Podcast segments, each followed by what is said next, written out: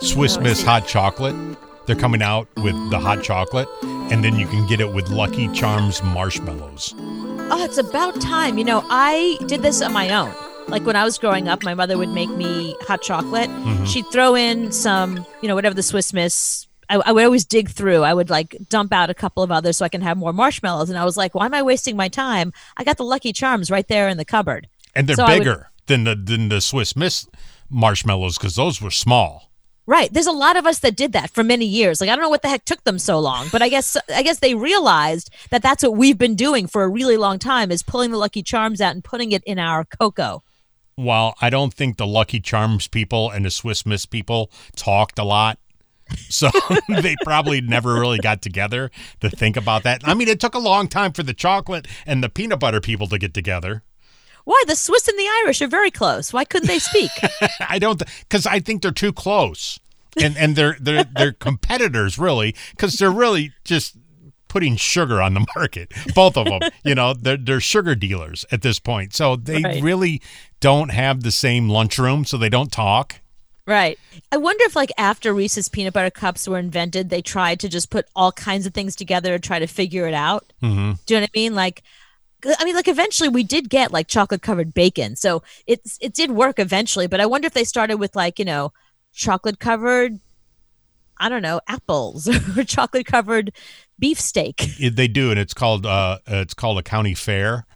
they do all that kind of thing there. I don't know why McDonald's has never come out with hamburgers with French fries on them. Right, because people, but that way they can see if they do that, you're just selling the one thing. This way, you sell the French fries and the hamburgers, and people have to, you know, be a chef at home themselves. I know, but if it came already together and you didn't have to do it, because when I was a kid, that's what I did. I put the French fries on the hamburger and I eat the hamburger. They should have just put them together.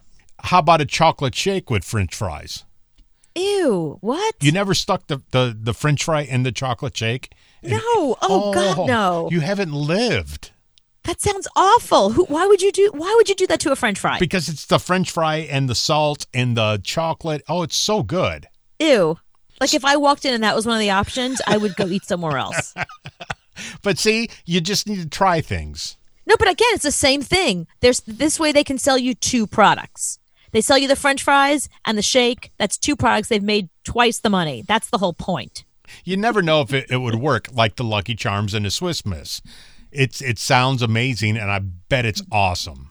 I'm telling you, we, we did that for years. I'm just telling. It took them a really long time to catch up to it. The, people in America have been doing that for a long time, and they were probably like, I wonder what the resistance was. I wonder if like Swiss Miss was in a relationship with somebody else, and like they had to break up with them to to go out with Lucky Charms. Oh, can you imagine the little marshmallow, little crunchy marshmallow company? They're probably pissed. Nobody's buying the little crunchy marshmallows by themselves. No, they're like, I've been with you for 40 years, and you leave me for Lucky Charms just like that. Since 1863, we've been we've been together. Now what the hell I got to do? I got to make my own cereal with the little crunchy marshmallows that nobody wants to eat. Those poor little sad marshmallows because they don't work unless you put them in the hot chocolate. So by themselves, they're kind of lonely. You're putting so many people out of work. The people that make the little uh, marshmallows. There's got to be somebody out there making them. Of course. So they're going to be out of a job. Damn you, Lucky Charms people. Stop being so delicious. right.